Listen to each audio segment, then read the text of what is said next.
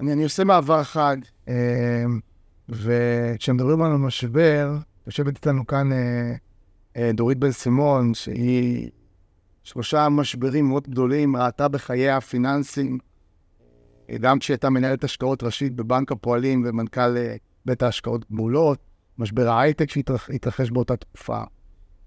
גם כמנהלת פיננסית ומנהלת סיכונים של כלל בין 2006-2011 בבנק דיסקונט, כל הנושא הזה של המשבר עם אה, קריסת ליאמן בראדרס, נפילת הבנקים כמגדל קלפים בעולם כולו, ומי שאירועי 11 לספטמבר התרחשו במשמרת שלך בגמולות בבנק הפועלים, את, את ממש מכירה התמודדויות בעת מצוקה במשבר כלכלי, וכמי שבאמת מנהלת השקעות, הייתי רוצה לשאול אותך שאלה.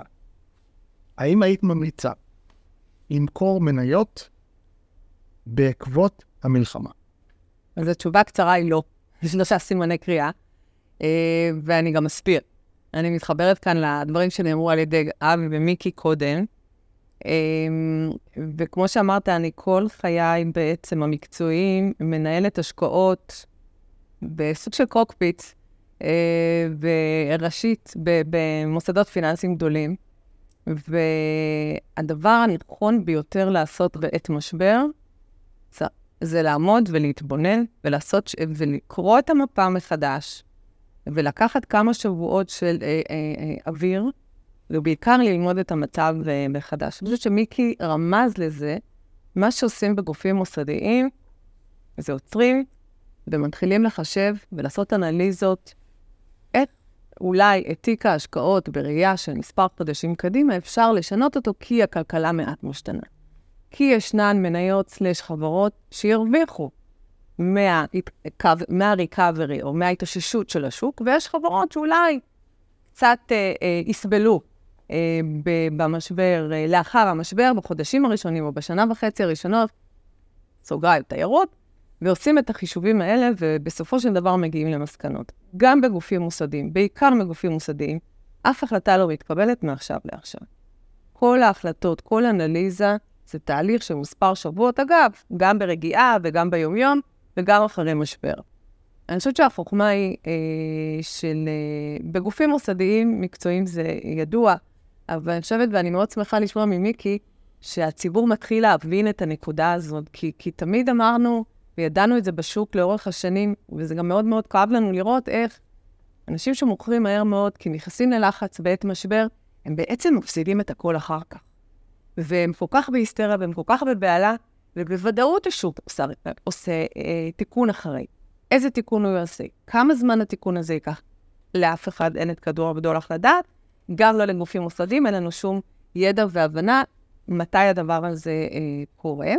אני רגע אגיד עוד משהו, אחד, אני חושבת שהוא חשוב כדי להבין. בשנייה שפורצת מלחמה, ובאמת זה אירוע מאוד מאוד מפתיע. אמרת משברים, כן, עברנו את משבר, את אסון התאומים. אני יכולה להגיד לך שגמולות, היינו 30 איש, 30 אנשי השקעות, פשוט ישבנו וצפינו. לא מכרנו ולא... צפינו במה שקורה בעולם. אספנו את כל הידיעות, ניסינו לראות, לא הייתה לנו שום הבנה שלוקחים את הכאוס הזה שהיה באותו רגע, שאף אחד לא ידע לאן זה הולך, ועוד כמה, כמה, מה צפוי לנו אחרי, וזה היה באמת באמת נורא, זה היה באמת אסון. פשוט צפינו. וניסינו להבין קודם כל מה אנחנו רואים, זה לוקח זמן, כמו שאנחנו רואים כרגע במלחמה הנוכחית, זה לוקח זמן להבין ולעכל מה בכלל אנחנו רואים, וכן, יש הרבה אי-ודאות בשטח, שאף אחד לא יודע. ולקח לנו הרבה מאוד שבועות אחרי זה, קודם כל התיקים השתפרו מאוד מטבע הדברים, והשינוי, אם היה, הוא היה באמת בהחלטות מדיניות שעברו אחר כך לוועדות השקעה, וזה תהליך של גופים מקצועיים. נקודה אחת מאוד מאוד חשובה להגיד, אז למה יורד השוק עם גופים מקצועיים? אם הציבור יושב ובגופים מקצועיים אה, לא מוכרים, אז למה השוק ככה מגיב נורא? אז אני אגיד כאן נקודה שהיא מאוד מאוד חשוב להבין, ואני חושבת שאנשים טיפה מפספסים. בשוק ההון יש הרבה סוגי שחקנים. יש שחקנים שהמטרות שלהם שונות. יש שחקנים שהם שחקני יום, ויש להם אה, חוקים פנימיים שהם מה שנקרא stop loss. אסור להפסיד יותר מ-2%, נניח, 2% באותו יום. הגופים האלה, ברגע שיש איזושהי ירידה של מחירים שהיא מסיבית, אין שיקול דעת מוכרים. אני קוראת לזה אה, תהליך טיפש. הוא לא טיפש בכלל, אבל הוא תהליך אה, אה, טיפש, כי הוא לא מפעיל שום שיקול דעת. אוטומט. אוטומטי. זה קורה בנוסטרואים של בנקים, זה קורה בנוסטרואים של חברות ביטוח, זה קורה בחברות גידור. algo trading. זה קורה באלגו. יש החלטות שקודם כל הגופים האלה מיד עושים תיקון, מה שנקרא, ומוכרים ומקטינים את הסיכונים באותו רגע. אה, ויש גופים שהם מסתכלים בראייה קצת יותר ארוכה, ואני חושבת שנגענו בזה פה. הרבה פעמים יש גופים שאפילו עושים תיקון ו- וקונים. למה? כי למשל, גופים מוסדיים, ואני אתן דוגמה, יש החלטות שאומרות הרבה פעמים, מינימום 40% מניות בתיק. מינימום. ואז שוק המניות יורד חזק. נכנס עוד כסף, ואתה יורד מתחת ל-38%. זה שלב גוף, שבו גוף מוסדי מחויב לקנות. הוא מחויב להיכנס לשוק ולקנות במחירים האלה. ולכן, אה, אני חושבת, לבחור בגוף מקצועי שעושה עבורך את ההחלטות, זה הדבר הראשון שאם אנחנו עוסקים בחינוך פיננסי, וב, ובאמת, ואני חושבת שזה בנפשם של אנשים בסופו של דבר, התקציב שלהם, הכרית הביטחון שלהם. אה, היכולת שלהם אה, לחיות לאורך זמן בכבוד, אה, לממן לעצמם בריאות.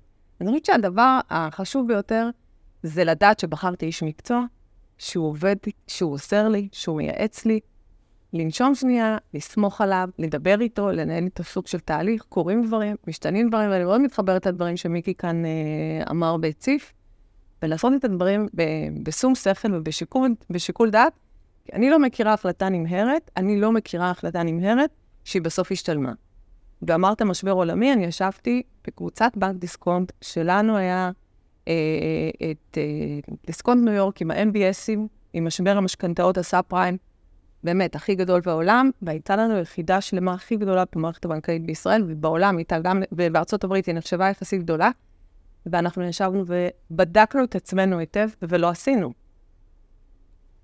ישבנו, פשוט חיכינו, ובאמת הרבה מהדברים אחר כך תקנו.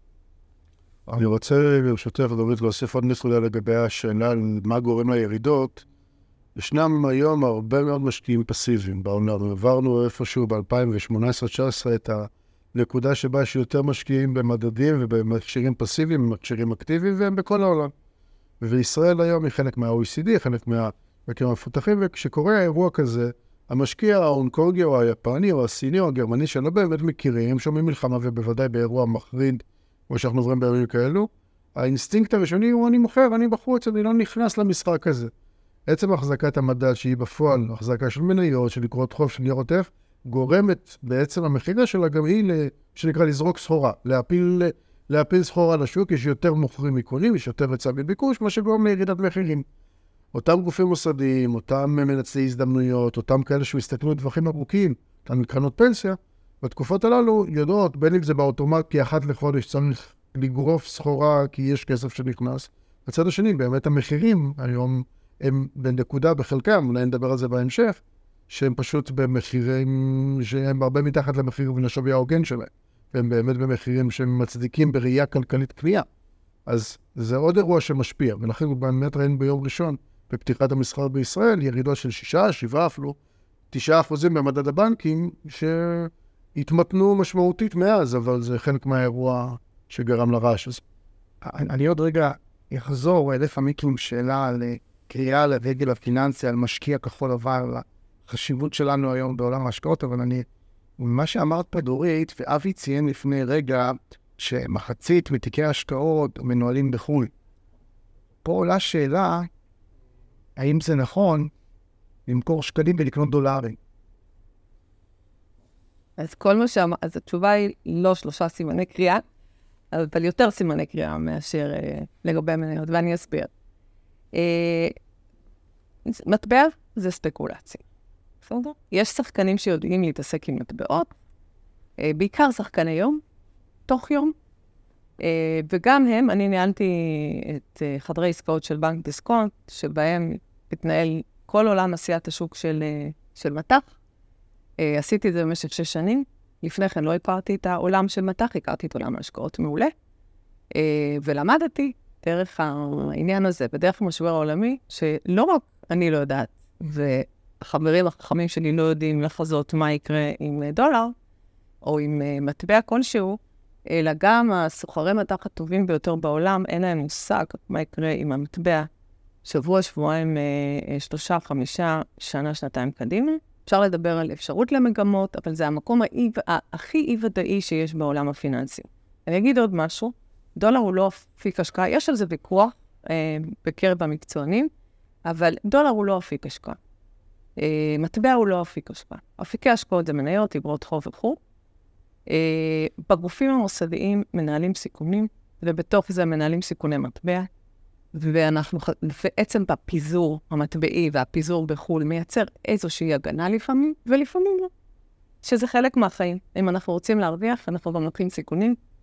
אה, ואמרת 50% בחו"ל, אז אני חושבת שזה נאמר פה. אני חושבת שתהליך פיזור הסיכונים אה, היום בתיקי השקעות, ואני משווה את השנים שבהם אני התחלתי את דרכי 20, 25 שנה אחורה, 30 שנה אחורה, פיזור הסיכונים היום הוא מאוד רחב, הוא יושב בכל העולם, בכמות אדירה של סקטורים, בהמון מטבעות שונים, חלק מגודרים על ידי הגופים המוסדיים, חלק מחליטים לא לגדר, יש מודלים שבודקים את הסיכונים ואת החשיפות, ולא להיות בעודף בשום מקום.